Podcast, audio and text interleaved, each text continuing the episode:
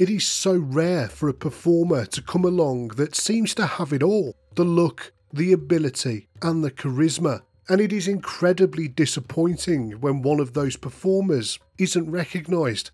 Sean O'Haire is a prime example of this frustrating phenomenon.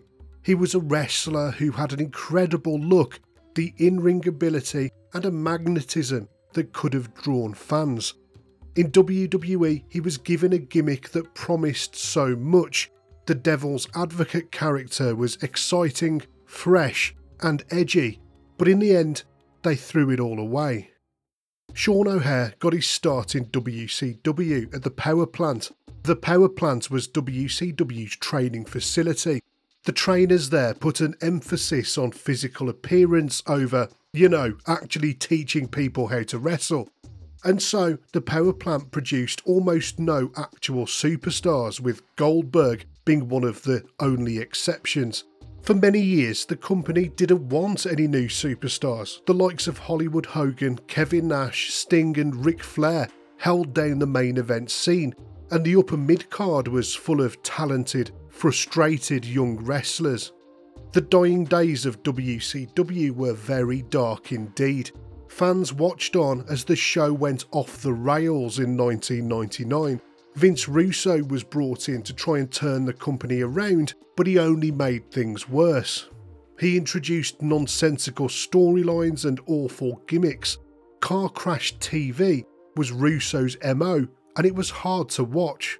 Russo gets a lot of the blame for killing the company, and rightly so, but a few of his ideas were actually decent. He recognised that the company needed an injection of fresh new talent he saw how the old guard were holding the young guys down and he tried to change that. As was so often the case with Vince Russo, his heart was in the right place, but he absolutely sucked when it came to implementing his own ideas.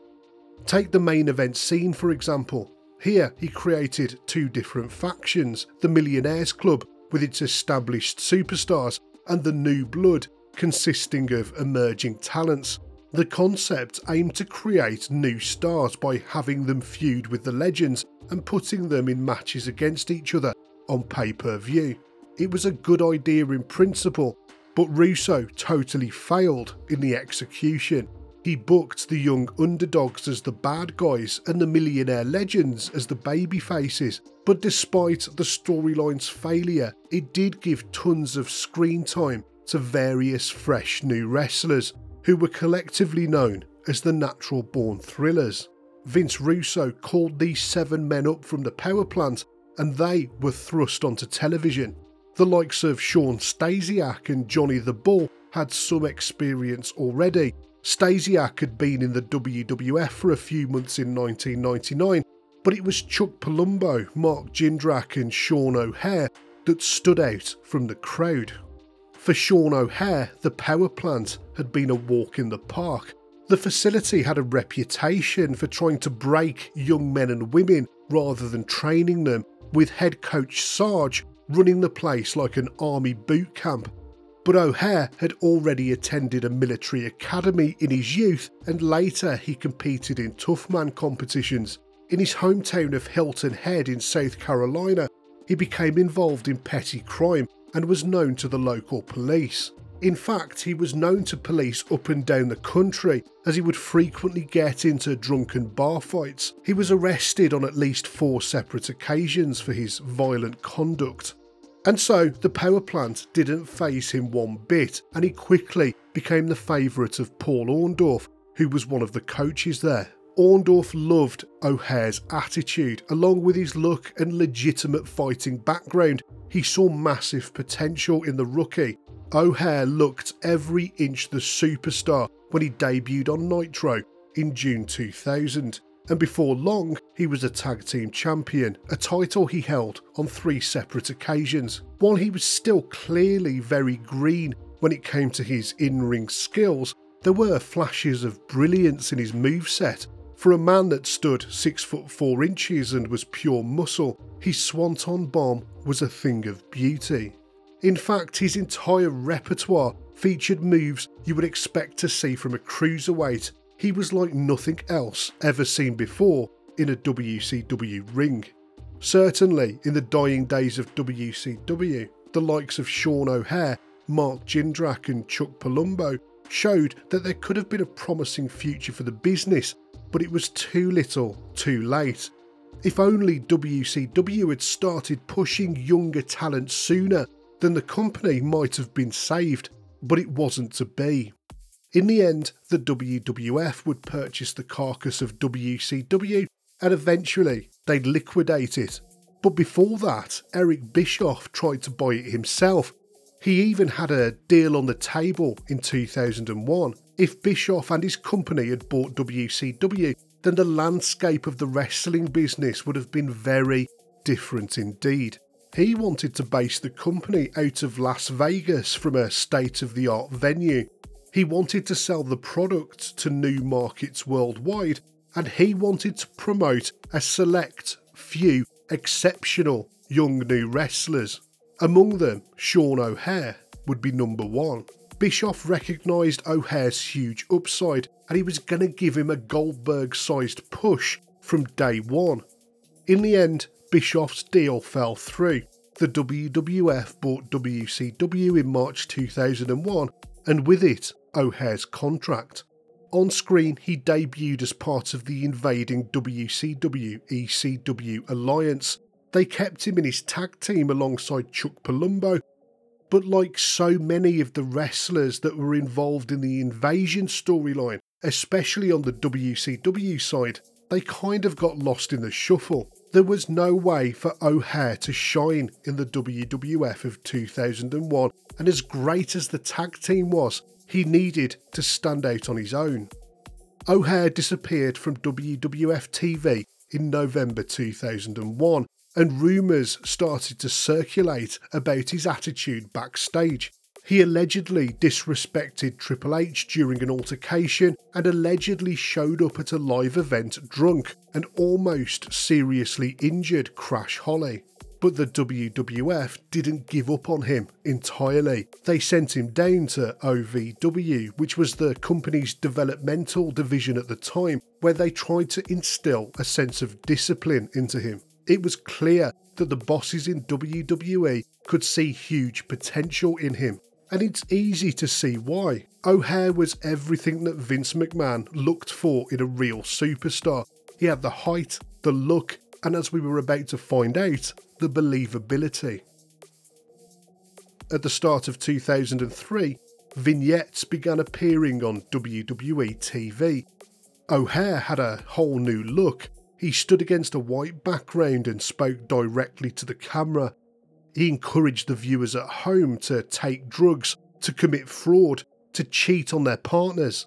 He told the viewer not to worry about repenting for their sins because they didn't have to go to church anymore.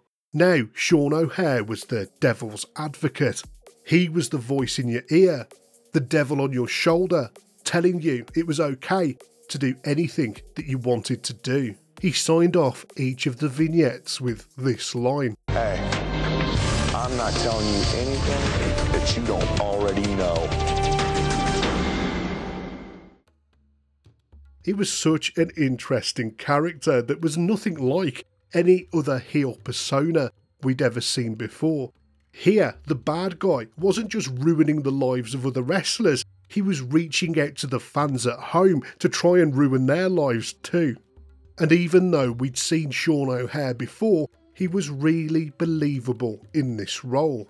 There was a lot of excitement around him as he started appearing backstage on SmackDown, where he convinced Brian Kendrick to streak naked through the arena, and then he convinced Dawn Marie to flash the crowd. It felt like the character was picking up momentum, and fans were excited to see where all of this was going to go. But unfortunately, we'd never find out how the character was going to translate inside the ring and as a part of storylines because WWE ended up pulling the plug on the gimmick. While O'Haire played the role to perfection during pre recorded segments, he really struggled while cutting promos in front of a live crowd. For the gimmick to work, there was really no way to avoid him doing promo work, and in the land of the WWE, promos make superstars, So instead, they changed direction and decided to pair O'Haire up with a returning Roddy Piper. Piper did the majority of the talking for him. O'Haire did go on an undefeated streak, gaining victories over the likes of Rikishi, Chris Benoit, and Eddie Guerrero, and even Hulk Hogan by countout. Sadly, this would be the peak of Sean O'Haire's career. Roddy Piper was released from his contract in June 2003, causing O'Haire to slide down the card. Before long, he was only appearing on Velocity. And then O'Haire was involved in a motorcycle accident, with the injuries keeping him out of action for several weeks. Frustratingly, he was sent back down to OVW after he'd healed up. In the end, O'Haire was released from his contract. Reportedly, it was a mutual decision. After his WWE career, O'Haire briefly wrestled on the indie circuit and appeared in New Japan for a match. It was during his visit to Japan that he realised how jaded he was with the wrestling business and he decided to call it quits. Instead, he switched to kickboxing and MMA over the next few years, but with limited success. He fought for Pride and K1, where he won four of his matches and lost another two. O'Haire's kickboxing career was even less successful, where he went on a losing streak. It did seem like he might have been on the brink of a WWE return when he wrestled a couple of dark matches, but in the end, they decided not to rehire him. A couple of years later, O'Haire got into a bar fight where he was beaten to within an inch of his life. He suffered extensive injuries, including fractures to his face and skull. As a result, he had to get his face reconstructed with titanium, and the whole ordeal left him with partial blindness in his left eye. He would be rearrested multiple times over the next few years while he descended into alcohol and drug addiction WWE paid for his rehab on six separate occasions over the next six years, but O'Haire was overcome with depression, compounded by his substance abuse. In the end, the darkness caught up with him and he committed suicide. Like for so many performers in the industry, wrestling seemed to be Sean O'Haire's purpose in life. Those few years of the business mostly kept him on the straight and narrow, and Sean O'Haire had a lot to give back to the wrestling business. He had so much potential that was never realised.